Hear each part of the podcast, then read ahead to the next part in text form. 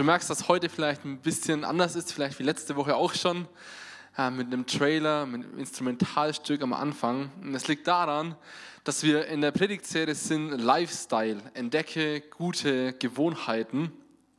Und ich darf heute weitermachen mit Teil 2, Zeiten der Entschleunigung. Und ich lade dich ein, dass du mitschreibst an deinem Handy oder in diesem Journal, wenn du eins bekommen hast letzte Woche. Ich glaube, es gibt ein paar Sachen, die wichtig sein könnten für dich.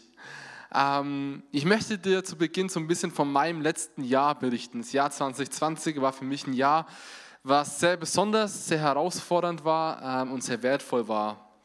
Das Jahr 2020 hat gestartet mit der Predigtserie Pray First. Und mein Entschluss war, hey, ich möchte, dass das Jahr 2020 ein Jahr wird, wo ich Gott besser kennenlerne, wo sich meine Beziehung zu Gott verstärkt. Ich habe angefangen, morgens routiniert auch äh, Zeit mit Gott zu verbringen, in der Bibel zu lesen. Ich habe äh, meine Gedanken in so ein kleines rotes Büchchen aufgeschrieben, um Erkenntnisse festzuhalten. Und das war mega, mega toll. Es war wirklich sehr erbauend und eine richtig gute Zeit. Im Februar 2020 erreicht dann Corona langsam Deutschland. 13. März 2020 steht fest, wir können am Sonntag keine Gottesdienste machen, das war der Freitag. 14. März, Samstag, 16 Stunden Arbeitstag, wir haben die erste Online-Church aufgenommen für Sonntag, den 15. Und die Wochen danach ähm, waren richtig gut. Also waren herausfordernd, weil ich hatte richtig viel zu tun und ich hatte die Herausforderung, dass mir mein Job extrem viel Spaß macht. Das heißt, ich habe 150 Prozent gegeben. Ich habe richtig rein investiert. Ähm, ich habe gemerkt, hey, meine Fähigkeiten verbessern sich. Aber was ich auch gleichzeitig gemerkt habe, ist, dass der Entschluss, den ich mir eigentlich gefasst habe am Anfang des Jahres, anfängt zu bröckeln. So meine Zeit am Morgen mit Jesus wurde unregelmäßiger. Ich habe gemerkt, dass ich innerlich oftmals sehr unruhig bin. Ich habe mich selbst nicht mehr richtig wahrgenommen. Ich konnte kaum mehr gute Gespräche mit Luisa führen ähm, oder wirklich da sein, weil ich getrieben war von To-Dos, die ich noch machen muss. Ich habe gemerkt, dass meine Beziehung zu Gott leidet. So und im ersten, und dann im Juli 2020 hatten wir unseren ersten Urlaub. Und ich dir eines, es war definitiv kein Highlight. Wir waren viel zu kurz weg äh, am falschen Ort und ich wusste überhaupt nicht, wie ich wirklich zur Ruhe kommen kann. So, es war nicht wirklich schön für uns. Äh, es war schon schön, aber nicht wirklich erholsam. Ich hatte einfach keine Idee, wie ich zur Ruhe kommen kann. Im August war einfach Alltag, viel zu tun. Ähm, einige Do's standen an. Im September hatten wir dann zwei Wochen Urlaub. Und ich sage dir eins, den habe ich definitiv gebraucht, weil ich war durch. Ich war einfach durch. Das halbe Jahr davor, das war einfach mega krass für mich, äh, richtig viel zu tun. Und wir sind fünf Tage in diesen zwei Wochen in Bayerischen Wald gefahren. Auf dem Weg dahin habe ich mir noch einen Podcast angehört zum Thema Entschleunigung. Ich habe mir dann noch spontan so ein Buch gekauft äh, von John Mark Comer. Das heißt The Ruthless Elimination of Hurry, die rücksichtslose Elimination von Eile zu Deutsch. Und die fünf Tage in diesem Hotel waren davon geprägt, viel zu lesen. Ich habe dieses Buch durchgearbeitet und ich sage dir eines, es war wahrscheinlich der schmerzhaftste und heilsamste Urlaub zugleich. Es war herausfordernd. Es gab Zeiten, da saß ich in der Lobby, musste fast anfangen zu weinen, weil ich gecheckt habe, was denn in den letzten Monaten eigentlich bei mir passiert ist. Ich habe festgestellt oder durfte erkennen, dass Stress, Eile und Hektik und zu viel Arbeit mir nicht gut tun. Es tut meiner Beziehung zu meiner Frau, zu den Menschen, die mir wirklich wichtig sind, nicht gut. Es tut meiner Beziehung zu Gott nicht gut und ich nehme mich selbst weniger wahr. Ich habe verstanden, Eile ist der größte Gegner von einem gesunden geistlichen Leben. Und es war schmerzhaft, das zu erkennen. Es war sehr herausfordernd, aber zugleich auch heilsam. Ich musste darüber nachdenken, hey, wie soll es denn weitergehen? Wie möchte ich leben, nachdem diese zwei Wochen Urlaub vorbei sind? Wie soll mein Alltag wieder ausschauen? Und die Lösung war mir relativ klar, hey, irgendwas muss sich an meinem Lebensstil ändern, irgendwas muss sich an meinem Lifestyle ändern. Und seitdem hat sich einiges geändert und über die Dinge möchte ich heute mit dir, mit euch sprechen.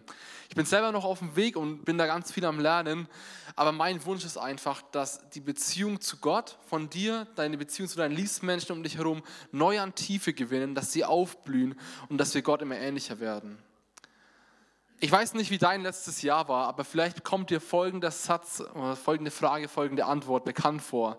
Du wirst gefragt, hey, wie geht's dir denn? Und du sagst, oh ja gut, nur richtig viel los gerade, ich bin beschäftigt. So kennt ihr das? Also ich kenne das bei mir, dass ich das selber sage. hey, ja, mir geht's gut, es ist nur gerade echt viel los, ich bin echt busy. Und ich kenne das von anderen, die zu mir kommen und sagen, ja, eigentlich ist alles gut, aber ich bin voll beschäftigt. Und die Frage, die ich mir gestellt habe, ist, ist dieses Dauerbeschäftigtsein denn wirklich gut?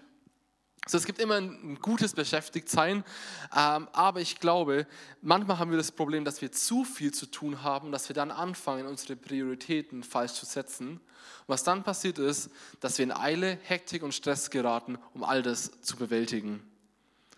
Die Niederländerin Corrie ten Boom, das ist eine Niederländerin gewesen, die im Dritten Reich ganz viele ähm, Juden gerettet hat, schreibt zu dem Thema Eile folgendes. Wenn dich der Teufel nicht zum Sündigen bringt, macht er dich beschäftigt. Sünde und Beschäftigtsein haben den gleichen Effekt. Sie verschlechtern deine Beziehung zu Gott, zu dir selbst und zu deinen Mitmenschen. Der Psychologe Carl Gustav Jung, der hat dieses introvertiert-extrovertiert entdeckt. Er schreibt folgendes: Hurry is not of the devil, hurry is the devil. Zu Deutsch: Eile ist nicht vom Teufel, Eile ist der Teufel. Auch er hat verstanden, hey, Eile macht was mit unserem Leben, was nicht wirklich hilfreich und nicht wirklich gut ist. Wie geht's dir? Wie sieht deine Beziehung zu Gott aus? Wie sieht deine Beziehung zu deinen liebsten Menschen um dich herum aus, zu deinem Partner, zu deiner Frau, zu deinem Mann. Es gibt Anzeichen davon, dass du in Eile bist. So, deswegen reflektier vielleicht mal. Und zwar kann es sein, dass du extrem schnell gereizt bist oder hypersensibel. So ein blöder Kommentar und bam, alles ist anders. Du bist rastlos. Du, kannst selbst an deinem freien Tag kaum mehr zur Ruhe kommen. Du bist ein Workaholiker und sagst, hey, Arbeit nonstop. Du weißt vielleicht gar nicht, wann es genug ist oder vielleicht noch schlimmer, du kannst gefühlt gar nicht mehr aufhören zu arbeiten. Dein geistliches Leben leidet. Du kannst schlecht alleine sein und du nimmst dich selbst, deinen Nächsten und Gott in deinem Alltag nicht mehr wirklich wahr. Wie geht's dir? Wie geht's dir wirklich? Wie fühlst du dich? Kommt dir das bekannt vor? Michael Zigarelli ist ein Professor aus den USA und der hat eine Studie mit 20.000 Christen über die ganze Welt verteilt gemacht und hat festgestellt, dass Eile und Geschäftigkeit die größte Ablenkung bzw. das größte Hindernis ist für ein gesundes geistliches Leben. Und er schreibt dazu folgendes: Das ist ein Zitat, das ein bisschen tiefer geht, deswegen lese gut mit. Äh, aber ich finde, er hat es so gut auf den Punkt gebracht, was passiert. Und zwar sagt er, es kann sein, dass Christen sich einer Kultur der Hektik, Eile und Überlastung anpassen, was dazu führt, dass Gott im Leben der Christen immer mehr an den Rand gedrängt wird was zu einer sich verschlechternden Beziehung zu Gott führt, was dazu führt, dass Christen noch anfälliger dafür werden, säkulare Ansichten darüber überzunehmen, wie sie leben sollen, was zu mehr Anpassung an eine Kultur der Hektik, Eile und Überlastung führt. Und dann beginnt der Kreislauf von vorne.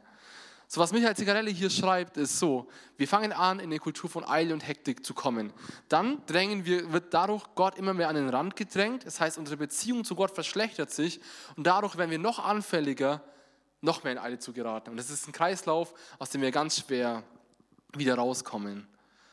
Eile ist der größte Gegner von einem gesunden geistlichen Leben. Denk mal über Folgendes nach. Was ist denn der größte Wert bei Gott oder im Reich Gottes? Wir würden sagen, es ist die Liebe. Jesus hat uns ein Gebot gegeben, liebe Gott und deinen Nächsten wie dich selbst. Hey, das Problem ist, Eile und Liebe passen nicht zusammen. Das ist wie Wasser und Öl, das vermischt sich einfach nicht. So Liebe braucht Zeit, Eile hat sie nicht. So, ich kann nicht lieben, wenn ich abgelenkt bin, wenn ich mit meinem Kopf wo ganz woanders bin, wenn ich einen Kaffee trinke mit meiner, mit meiner Luisa. So, ich kann nicht wirklich ihr Liebe entgegenbringen. So, wenn wir als in Eile leben, dann können wir den einen großen Auftrag, den Jesus uns gegeben hat, Gott, unseren Nächsten zu lieben wie uns selbst, nicht wirklich nachgehen. Und gefühlt leben wir heutzutage in der verkehrten Welt. So vor einem Jahrhundert war es noch angesehen, wenn du einen Knecht hattest, der im Winter in den Wald gegangen ist und Holz für dich gemacht hat, sodass du zu Hause Freizeit hattest. Dann warst du angesehen. Heute ist es genau andersrum. Du bist dann angesehen, wenn du eine 50, 60 Stunden Woche hast und viel Geld verdienst. Wir leben in einer verkehrten Welt. Langsam ist schlecht, schnell ist gut. Und Psychologen wie auch Christen sagen, dass das Geheimnis zu einem glücklichen Leben das Leben im Moment ist. Gott selbst ist jemand, der immer im Hier und Jetzt ist. So sein Name, 2. Mose 3, Vers 14. Ich bin, der ich bin. So, ich bin und nicht ich war oder ich werde sein. So, er ist jetzt gerade da und die Frage ist nicht, ob er Zeit für uns hat, sondern ob wir Zeit für ihn haben. Die Frage ist nicht, ob er Zeit für uns hat, sondern ob wir Zeit für ihn haben. Und die Nummer eins Herausforderung für mich, vielleicht auch für dich, ist Zeit bzw. Zeitmanagement. So hätte ich doch nur mit Zeit, dann könnte ich wirklich mal die Bibel lesen. Hätte ich nur einen freien Tag, dann könnte ich wirklich mal zur Ruhe kommen. Hätte ich doch nur mehr Zeit, dann könnte ich wirklich meine Familie, für meine Familie da sein, mit meinen Kids spielen. Hätte ich doch nur mehr Zeit, dann könnte ich das und das tun. Aber ich glaube, wir müssen verstehen, dass mehr Zeit keine Lösung ist. Weil stell dir mal vor, du würdest zehn Stunden mehr Zeit am Tag haben. Was würdest du tun? Also ich weiß, was ich tun würde. Und ich würde zu 95 Prozent die zehn Stunden wieder vollballern mit irgendwelchen Sachen, die ich noch gerne machen wollen würde. Und die Lösung für ein schnelles oder gegen ein schnelles und hektisches Leben ist nicht mehr Zeit, sondern ein entschleunigtes und vereinfachtes Leben, was sich um die Dinge dreht, die wirklich wichtig sind. So, by the way, 18- äh, bis 29-Jährige in Deutschland verbringen durchschnittlich vier Stunden am Tag am Handy. Bei Ü40 sind es zwei Stunden am Tag und dazu kommt, dass der Durchschnittsdeutsche ca. dreieinhalb Stunden fernzieht am Tag. So, und wir sagen, wir haben zu wenig Zeit. So, ich habe mal nachgeguckt, wie lange man bräuchte, die Bibel durchzulesen. Man braucht 100 Stunden. 100 Stunden. Klar, je nachdem, wie schnell du liest und so weiter. Aber 100 Stunden, das heißt, du könntest easy in einem Jahr zweimal durch die Bibel durchgehen, wenn du jeden Tag eine halbe Stunde liest. So, aber manchmal, glaube ich, sind wir einfach zu bequem, zu faul, zu abgelenkt und vielleicht auch einfach zu süchtig nach unserem kleinen Teil hier in der Hosentasche und nach dem Fernseher, der bei uns im Wohnzimmer steht. Epheser 5, Vers 15 hat mir so ein bisschen zum Nachdenken gegeben. Da heißt es, gebt also sorgfältig darauf acht, wie ihr lebt. Verhaltet euch nicht wie unverständige Leute, sondern verhaltet euch klug Macht den bestmöglichen Gebrauch von eurer Zeit, gerade weil wir in einer schlimmen Zeit leben. So, ich weiß nicht, ob du dabei bist, aber ich bin dabei und ich möchte das Beste aus meiner Zeit machen, die ich hier auf Erden habe. Ich möchte Gott besser kennenlernen, ich möchte meinen Nächsten besser lieben können, ich möchte mehr Bewusstsein für Gottes Gegenwart in meinem Alltag haben. Ich möchte mein geistiges Leben nicht links liegen lassen, sondern in eine neue Tiefe eintauchen, wo ich wirklich ein Bewusstsein habe für Gottes Gegenwart und für Gottes Liebe in meinem Alltag. So, willst du auch dabei sein? Bist du dabei? Seid ihr dabei? Okay, cool. So, noch ein bisschen schüchtern, aber ihr seid dabei, das ist gut. So, ich glaube, wenn wir das wollen, müssen wir unser Leben entschleunigen und neu fokussieren. Und jetzt fragst du dich vielleicht, wie funktioniert das und was hat Jesus damit zu tun? Herzlich willkommen, schön, dass du da bist. Jetzt geht's los. Ich möchte in den nächsten Minuten über das Geheimnis des leichten Jochs sprechen.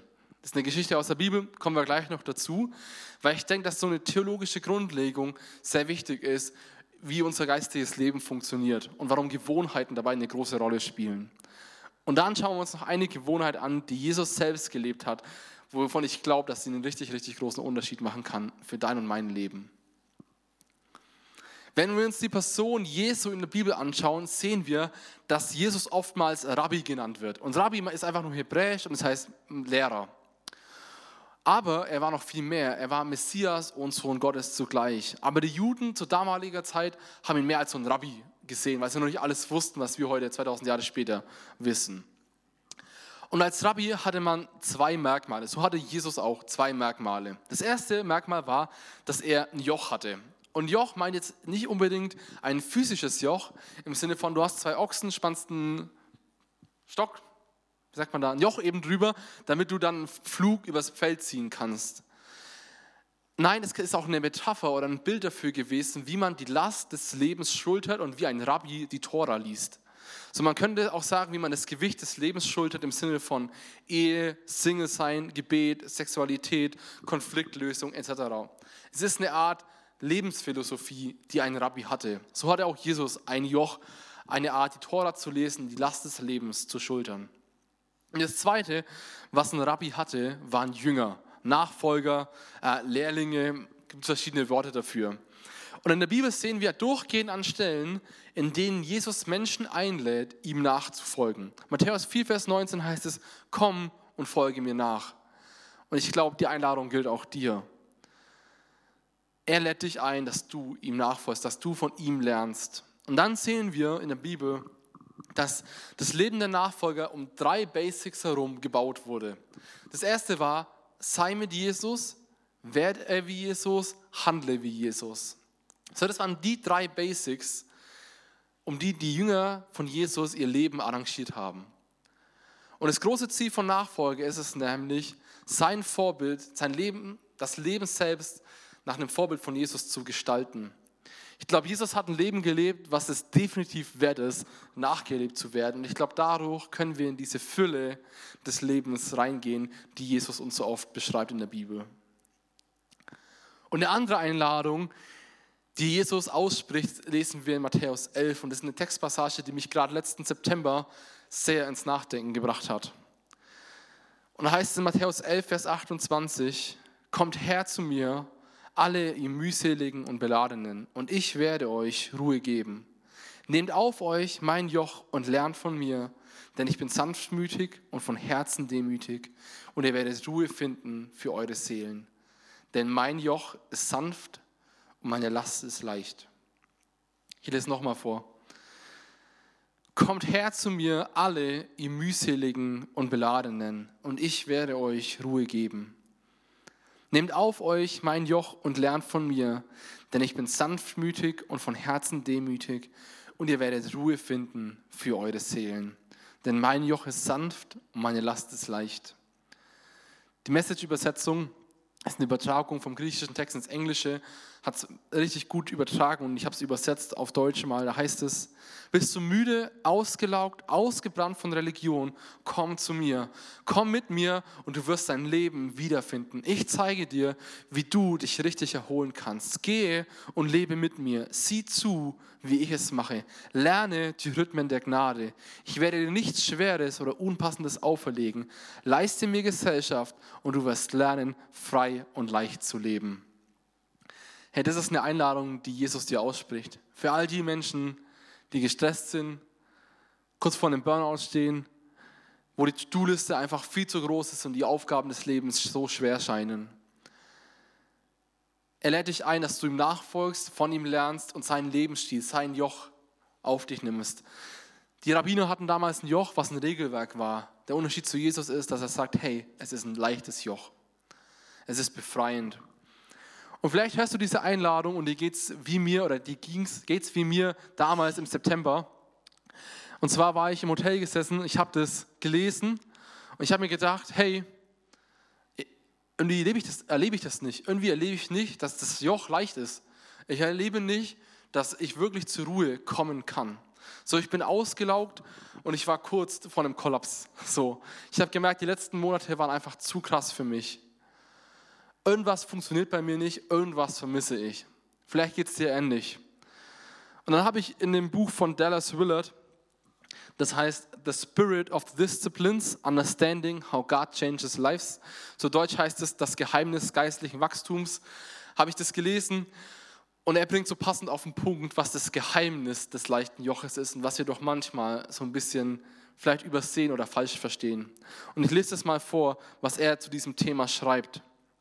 Er schreibt, das Geheimnis des leichten Jochs besteht darin, so zu leben, wie Jesus in der Gesamtheit seines Lebens gelebt hat, seinen gesamten Lebensstil anzunehmen. Unser Fehler ist es zu denken, dass die Nachfolge Jesu darin besteht, unsere Feinde zu lieben, die zweite Meile zu gehen, die andere Wange hinzuhalten, geduldig und hoffnungsvoll zu leiden, während wir den Rest unseres Lebens so leben, wie alle anderen um uns herum auch tun. Es ist eine Strategie, die zum Scheitern verurteilt ist. Wie ich das gelesen habe, ist mir das wie Schuppen von den Augen gefallen. Aber was er sagt, ist so einfach und so tiefgründig zugleich. Er sagt, wenn du so leben willst wie Jesus, musst du anfangen, seinen Lebensstil anzunehmen. Ich mache es mal an einem Beispiel deutlich. Vielleicht kommt euch folgende Situation bekannt vor. Wir hatten die gestern erst wieder, Samstagnachmittag auf dem Sofa mit meiner Frau, Biathlon schauen. Und wenn ich Biathlon schaue, hey, dann fasziniert mich eines, und zwar die Männer athletische Körper, durchtrainiert, ausdauernd ohne Ende, präzise im Schießen und ich denke mir, wow, also so einen athletischen Körper fände ich echt cool. Also so ausdauernd zu sein, so genau schießen zu können, fasziniert mich richtig. Ne? Aber was ich vergesse ist, dass es nicht nur dieses eine Highlight ist, was die leben, sondern dass es ein Lebensstil ist, der um den Sport äh, gebaut ist. So, sie haben, also sie trainieren seit Jahren hart dafür. Sie haben bestimmte Routinen, sie haben das richtige Training, den richtigen Trainer, haben ihre Ernährung umgestellt, die richtigen Schlafrhythmen, die richtigen Erholungsrhythmen nach einem Kampf. So, das ist ein Lebensstil, den wir lieben. Aber was ich möchte, ist einfach nur einen athletischen Körper. Aber was ich verstehen muss, ist, hey, wenn ich dahin kommen will, muss ich anfangen, den Lebensstil von den Leuten nachzumachen. Wisst ihr, worum es mir geht? Ich glaube, manchmal wollen wir die Highlights von Jesus nachmachen, ohne seinen Lebensstil wirklich anzunehmen. Mich faszinieren zum Beispiel Prediger wie Johannes Hartl oder John Mark Comer, der dieses eine Buch geschrieben, weil sie theologische Tiefe mit Praxis verbinden. Es ist so unglaublich ermutigend, ihnen zuzuhören und ich kann da so viel von lernen und ich denke mir, hey, wenn ich mal groß bin, dann will ich so predigen können wie die. Dann will ich wie Johannes Hartl predigen können. So, also was mache ich? Ich schaue mir das an, wie die predigen und ich versuche es nachzumachen. Also, sie zitieren viel. Check, habe ich heute auch gemacht. Sie kleiden sich anders, haben ein Hemd an, check, habe ich auch geschafft. Sie versuchen langsamer zu sprechen. Ich weiß, es ist eine Herausforderung bei mir, aber ich gebe mein Bestes. Aber was ich vergesse ist, hey, dass Dr. Johannes Hartl halt eben schon einen Doktortitel hat, ein paar Jahre älter ist, schon sehr viel gelesen hat, wesentlich mehr Erfahrung hat als ich. John McComber arbeitet gerade an seinem Doktor und er liest zwei Bücher, zwei Bücher die Woche. So also, wenn ich so predigen können will wie die, muss ich anfangen, ihren Lebensstil nachzumachen. Ich muss anfangen, mehr zu lesen. So mein Entschluss für dieses Jahr, zwölf Bücher im Jahr. So ein Buch im Monat, das kann ich schaffen. Es ist nicht ganz unmöglich. So, aber wisst ihr, worum es mir geht? Es geht mir darum, dass wir nicht nur anfangen, die Highlights nachzumachen, sondern den Lebensstil, den Jesus hatte, nachzugehen. Und vielleicht machst du auch gerade bei diesem äh, Bergmomente Bibelleseplan mit, wo wir durch das Johannesevangelium lesen. Und ich lade dich ein, dass du dieses Evangelium und auch die anderen Evangelien als eine Art Biografie liest. So, ich habe mal die Bonhoeffer Biografie gelesen. Und was man macht, ist, wenn man, die, wenn man eine Biografie liest, ist, dass man sich anschaut, hey, wie hat denn diese Person gelebt? Was hat ihn ausgemacht? Welche Gewohnheiten hatte er? Und dann versucht man die so ein bisschen anzunehmen und sagen, hey, das ist eine richtig gute Gewohnheit, die möchte ich auch leben. Und die Evangelien sind eigentlich wie eine Biografie von Jesus. Lest die Evangelien mal als eine Art Biografie und schau dir an, welche Gewohnheiten, welchen Lifestyle Jesus hatte. Ich glaube, Jesus geht es um eine ganzheitliche Veränderung, um einen Prozess von Jüngerschaft.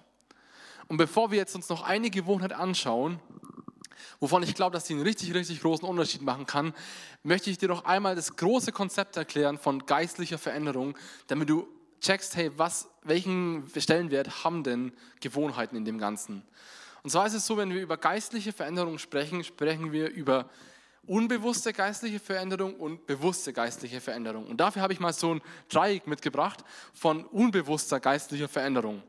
Bei unbewusster geistlicher Veränderung ist es so, dass unser Umfeld uns maßgeblich prägt. So, wir haben Geschichten, die wir hören und die wir glauben und für wahr befinden. Wir haben Beziehungen, die entstehen durch Schule, durch Arbeit, durch einen Verein. Und wir haben Verhaltensweisen, die einfach über die Jahre so passieren, die wir halt an uns angeeignet haben. Demgegenüber steht bewusste geistliche Veränderung. Und bei bewusster geistlicher Veränderung tauschen wir Geschichten, die wir glauben, bewusst in Lehre ein. Das heißt, wir stellen uns bewusst unter Gottes Wort. Das heißt, wir lesen unsere Bibel zu Hause, wir lesen mal ein Buch, wir kommen in den Gottesdienst und hören Lehre und wir versuchen aufzutanken. Wir haben nicht nur Geschichten, die wir glauben. Und dann tauschen wir Beziehungen in Gemeinschaft. So wir suchen bewusst verbindliche Gemeinschaft wo wir mit Leuten unterwegs sind, die das gleiche Ziel haben wie wir, Jesus ähnlicher zu werden. Und wir haben nicht nur Verhaltensweisen, die einfach passieren, sondern wir trainieren bewusst Gewohnheiten an. Und das alles macht bestimmt nicht unser Umfeld, sondern der Heilige Geist, der in uns lebt, prägt das Ganze mit uns. Und du kannst dich mal selber reflektieren, wie gut du denn in den einzelnen Sachen bist. Kommst du nur in den Gottesdienst oder liest du auch zu Hause deine Bibel? Hast du nur Beziehungen, die einfach so passieren oder suchst du wirklich christliche Gemeinschaft, wo man füreinander betet, füreinander einsteht und sich unterstützt? Und hast du Gewohnheiten, die dir helfen, Jesus ähnlicher zu werden oder hast du nur Verhaltensweisen, die du halt von Kind an gelernt hast?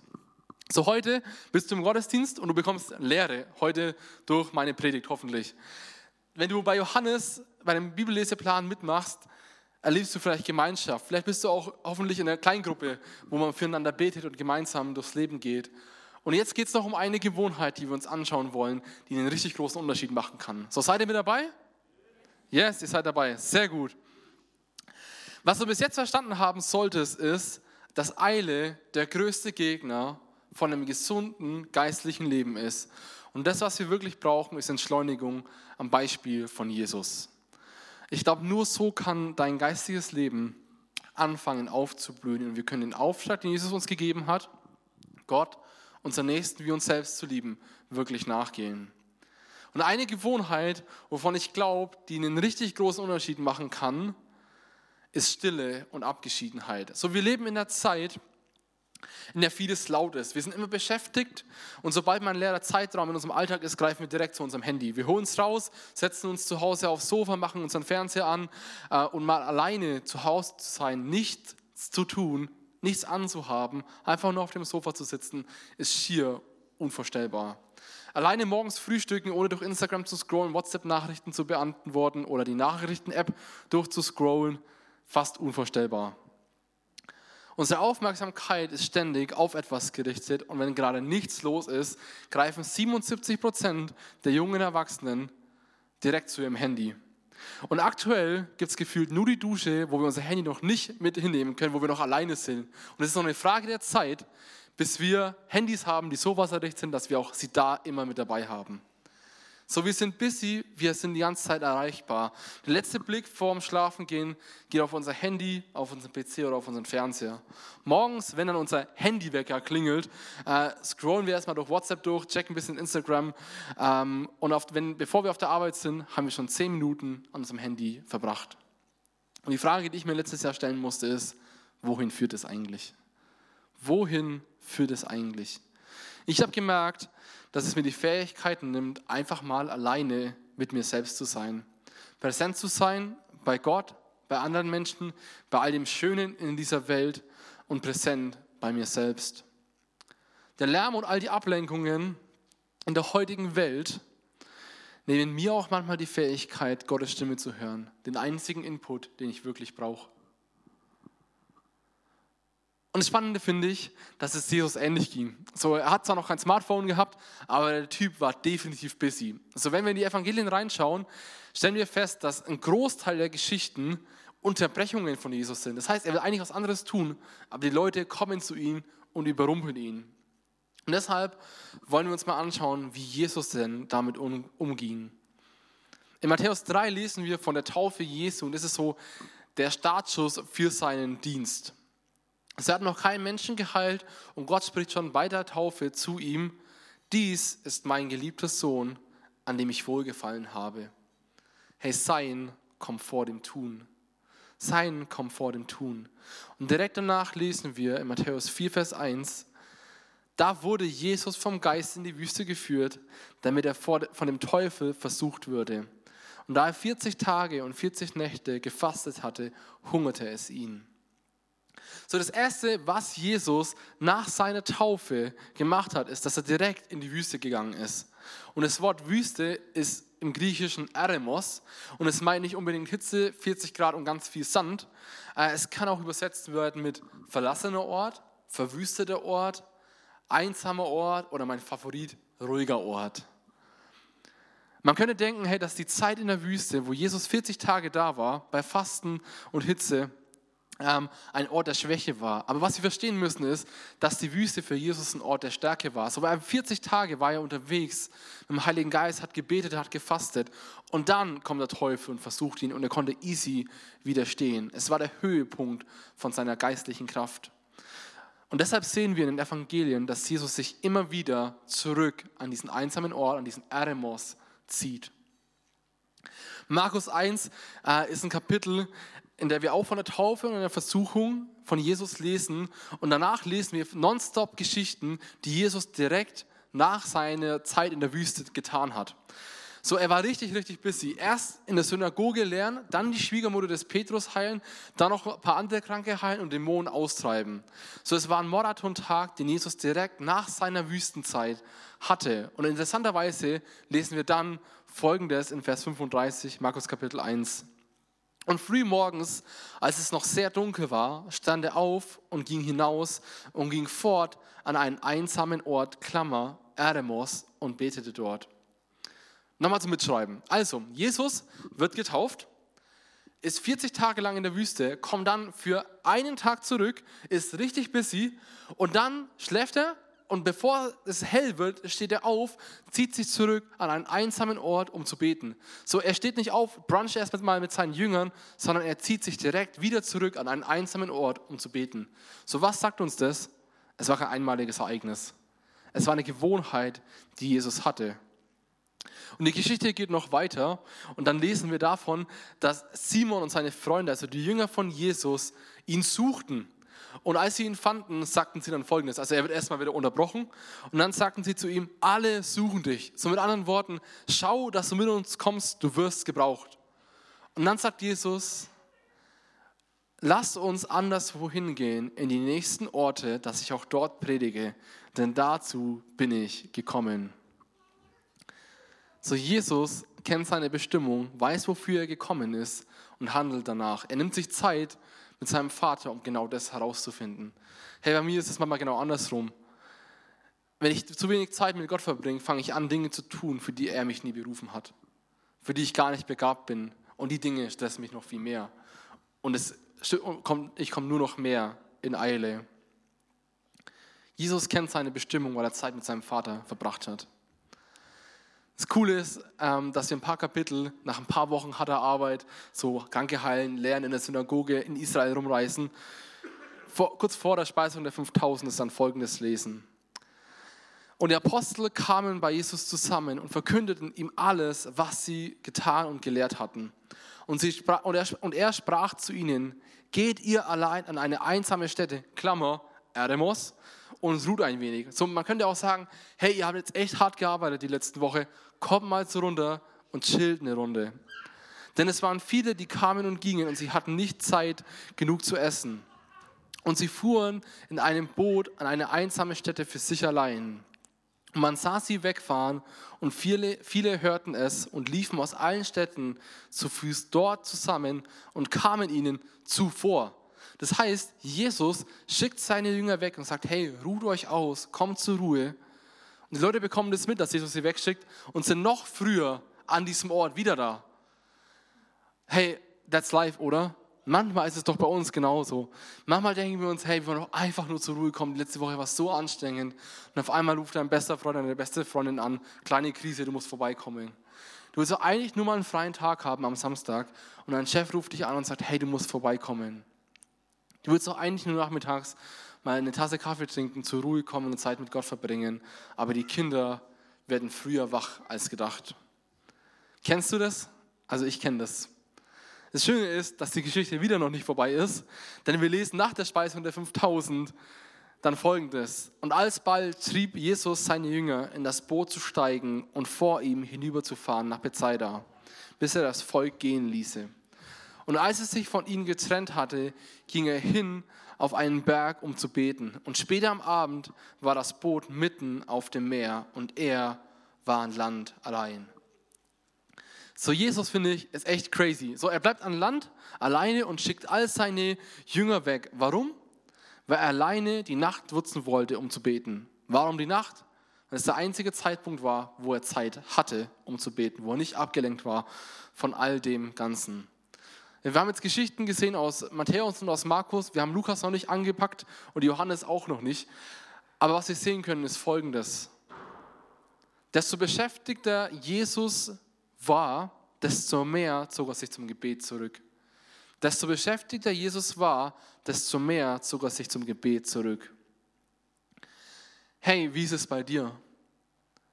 Bei mir ist es ehrlicherweise genau andersrum desto beschäftigter ich werde, desto weniger Zeit verbringe ich im Gebet. Das Erste, was ich mache, wenn ich weiß, ich habe viel zu tun, ist, dass ich meine Zeit mit Gott streiche. Ich glaube, bevor wir anfangen, Entschuldigungen dafür zu suchen, müssen wir eins checken. Jesus, Mensch und Gott zugleich, verbringt regelmäßig Zeit mit seinem Vater, weil er sie braucht. Die Frage ist, wie viel mehr brauchst du sie? Wie viel mehr brauche ich Zeit mit Gott? Je beschäftigter Jesus war, desto mehr zog er sich zum Gebet zurück. Je beschäftigter du bist, desto mehr ziehst du dich zum Gebet zurück. Jesus verbrachte Zeit mit seinem Vater, weil er es gebraucht hat. Und ich glaube, wir brauchen das auch. Und er hat uns das so vorbildlich vorgelebt. Und das finde ich so cool zu sehen, dass Jesus, wie Jesus mit Stress umging. Und das, was wir jetzt gerade gelesen haben, dass Jesus sich immer wieder an einen einsamen Ort zurückzieht, um zu beten, nennt man in der Theologie Stille und Abgeschiedenheit. Und das ist die Gewohnheit, die wir uns jetzt noch kurz ein bisschen spezifisch anschauen wollen. Wir schauen uns beide Wörter mal an. Bei Stille spricht man von externer Stille und interner Stille. So externer Stille, relativ einfach erklärbar, kein Lärm. Keine Musik, kein Fernseher, kein Netflix, kein Telefonieren, einfach nur Ruhe. Externe Stille ist dann, wenn ich mich einfach mal in mein Wohnzimmer setze, alles ausmache und einfach nur da bin, mein Handy in der Tasche lasse. Oder wenn ich einfach nur durch die Natur gehe im Wald ohne Kopfhörer und einfach nur mal da bin. Und dann fange ich an, zur Ruhe zu kommen und aufzutanken, mich selbst besser wahrzunehmen und Gott zu spüren. Externe Stille. Das andere ist interne Stille. Und interner Lärm ist gar nicht so einfach abzuschalten. Also wir denken über alles nach, kommentieren noch jede, äh, jedes Geschehnis, was wir am Tag hatten, kämpfen noch unsere Kämpfe zu Ende, überlegen uns Argumente, ähm, haben Sorgen, haben Ängste, haben Träume und haben Wünsche. Und wenn wir über Stille als geistliche Übung nachdenken, ist es mir wichtig, dass wir über beides sprechen, externe Stille wie auch interne Stille. So, ich glaube, wir müssen lernen, den externen Lärm auszuschalten, mal zur Ruhe kommen zu können Genauso wie wir lernen müssen, unsere Gedanken auf Jesus zu fokussieren und auf ihn auszurichten. Einfach mal still zu sein, sodass wir dann anfangen können, seine Stimme zu hören. Ich glaube, es ist eine Sache, die wir lernen können, zur Ruhe zu kommen. Ganz ehrlich, wie ich angefangen habe, das zu praktizieren, mal einfach still zu sein, kein Worship im Hintergrund zu haben und so, es war mega herausfordernd. Es war richtig weird. So, du willst dein Handy eigentlich die ganze Zeit rausholen und denkst so, was passiert hier? Und es hat, habe gemerkt, hey, ich will gut darin werden, ich will besser werden darin, mal mit mir selbst sein zu können, Gott besser spüren zu können, seine Stimme besser zu hören, ohne die ganze Ablenkung. Stille. Das andere ist Abgeschiedenheit. Abgeschiedenheit meint, wenn du alleine bist, mit dir selbst und mit Gott. So abgeschieden von allen Meinungen aller Anerkennung anderer. So ich ziehe mich zurück von all dem, was in der Welt um mich herum passiert. Und der Fokus liegt allein auf Gott. Abgeschiedenheit meint nicht unbedingt Einsamkeit, weil Gott ist da. Es meint nicht Isolation. So Isolation ist eine Flucht, Abgeschiedenheit ist ein bewusstes Treffen mit Gott. Abgeschiedenheit ist sicher, Isolation ist gefährlich. Ich glaube, Abgeschiedenheit und Stille ist alles andere, aber niemals einsam, weil Gott da ist. Und es ist eine Zeit, in der wir zur Ruhe kommen können, wo wir auftanken können, wo wir Frieden, Freude und die Liebe Gottes spüren. Ganz einfach darum, weil Jesus da ist in diesem Moment. Und für mich ist es oftmals eine Zeit, in der ich mich Gott besonders nah fühle. So wir entschleunigen unser Leben und fokussieren uns ganz neu auf Gott. Die Sache, die mir auffällt, ist, dass wir als Christen Gott in den tollen Gottesdiensten, die wir haben, suchen. Und das ist richtig gut. Weißt, wir, wir beten mit 150 Leuten zusammen Gott an, singen kräftig mit, haben tolle Gefühle und es ist mega gut, mega wertvoll. Und ich glaube, wir brauchen das auch. Aber was wir manchmal vergessen ist, dass Gott uns im Alltag begegnen möchte.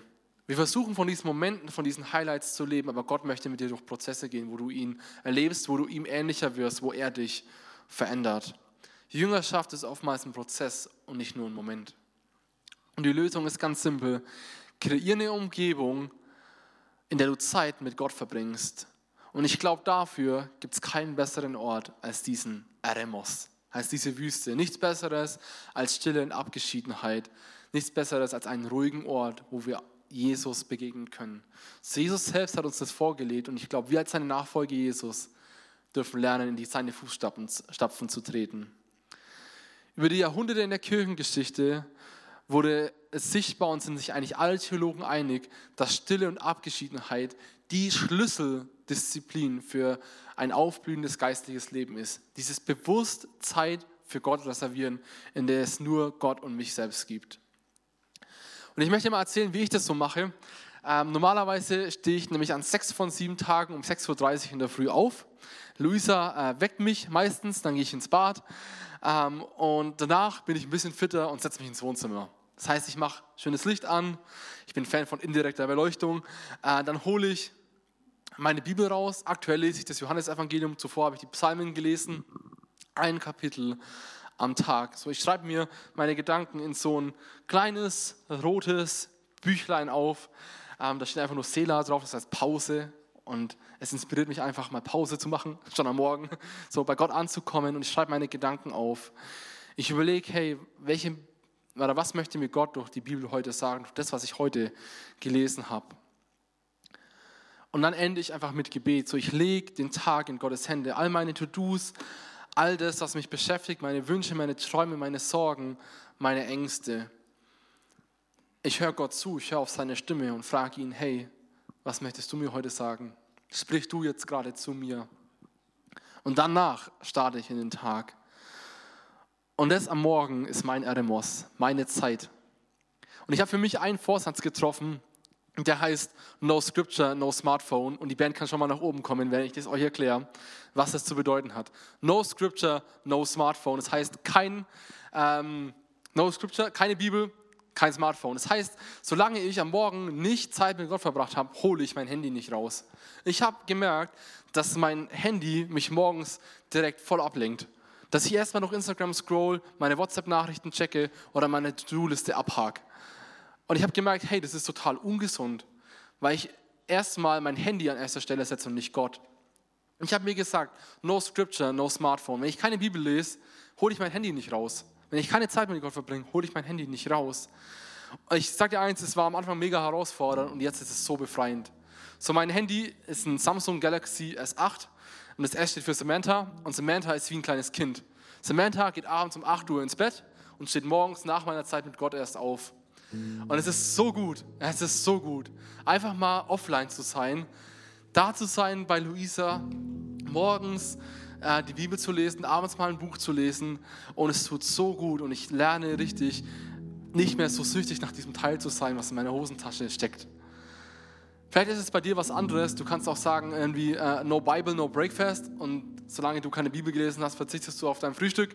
So, es gibt verschiedene Möglichkeiten.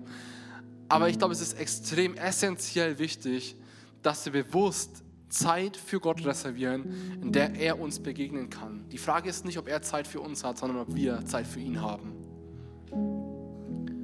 Es gibt keine Ausnahmen und ich glaube, nur so kannst du Gott wirklich besser kennenlernen. Wichtig ist mir, dass unsere Motivation klar ist. So, wir machen das nicht aus Gesetzlichkeit heraus, sondern aus Liebe und Verantwortung für unser geistiges Leben und weil wir Jesus immer ähnlicher werden wollen. Was machen wir? Das Prinzip ist, dass wir am besten täglich Zeit für Gott reservieren, wo wir ihn an erster Stelle setzen. Ich mache das manchmal auch untertags einfach nochmal Laptop zuklappen, Handy ausmachen und einfach mal zurücklehnen und still zu werden und sagen, hey, danke Gott, dass du gerade da bist. Du siehst alles, was mich beschäftigt und mal kurz zur Ruhe zu kommen.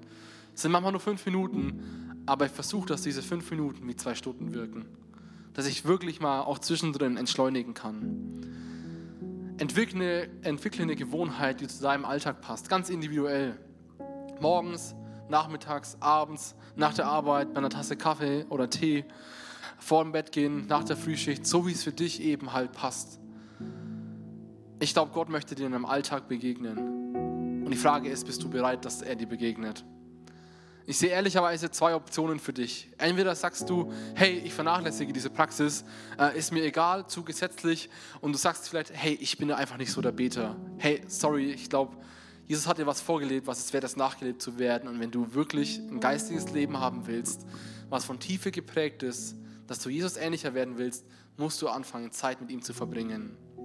Die zweite Option ist, dass du anfängst, Jesus nachzuahmen und sagen, hey, ich verbringe Zeit mit dir. Ich, ich tue dich an erster Stelle setzen. Und ich verspreche dir eins, du wirst merken, dass du aufblühst, dass du Gott besser lieben kannst, deinen Nächsten besser lieben kannst und in einer gewissen Weise auch dich selbst besser lieben kannst. Du wirst merken, dass du wieder präsenter bist und dass du anfängst, Jesus ähnlicher zu werden. Hey, es geht um Praxis, nicht um Perfektion. Ganz ehrlich, es ist manchmal herausfordernd. Morgens müde, es wurde abends spät. Aber ich sage, hey, ich mache es trotzdem. Ich mache es trotzdem. Ich setze mich trotzdem hin und ich packe meine Bibel aus, hole meinen Stift raus, mein Journal raus und ich schreibe meine Gedanken aus, auf. Ich glaube, wir dürfen verstehen, dass unsere Zeit mit Gott manchmal wie Weihnachten ist. Manchmal ist Weihnachten stressig, aber deswegen fällt es nächstes Jahr nicht aus. Manchmal ist am Morgen das anstrengend, aber deswegen fällt es am nächsten Tag nicht aus. Das habe ich mir gesagt, hey, ich möchte dranbleiben, auch wenn es herausfordernd ist. Herr, ganz ehrlich, manchmal merke ich, dass obwohl es herausfordernd ist, ich nicht die Heilgefühle habe, fast anfangen muss zu weinen, dass Gott trotzdem da ist und dass sein Wort zu mir spricht. Und es ist so ermutigend. Und danach starte ich doch anders in den Tag, wenn ich es nicht gemacht hätte. Fang an, da wo du bist, mit einer Gewohnheit, die zu deinem Leben passt. Wir werden gleich noch einen Song hören, der heißt Der Ort. Und er lädt dich ein, dass du zu Jesus kommst, seinen Ort, seine Nähe suchst, bei ihm auftankst. Und ich lade dich ein, dass du gleich mal für dich so ein bisschen reflektierst und darüber nachdenkst, hey, wie könnte ich denn eine Gewohnheit entwickeln, die zu meinem Alltag passt, wo, damit ich Jesus besser kennenlernen kann. Jesus hat Zeit für dich, hast du auch Zeit für ihn. Er lädt dich ein, dass du ihm nachfolgst. Matthäus 11, Vers 28. Kommt her zu mir, alle ihr mühseligen und beladenen, und ich werde euch Ruhe geben. Nehmt auf euch mein Joch und lernt von mir, denn ich bin sanftmütig und von Herzen demütig, und ihr werdet Ruhe finden für eure Seelen.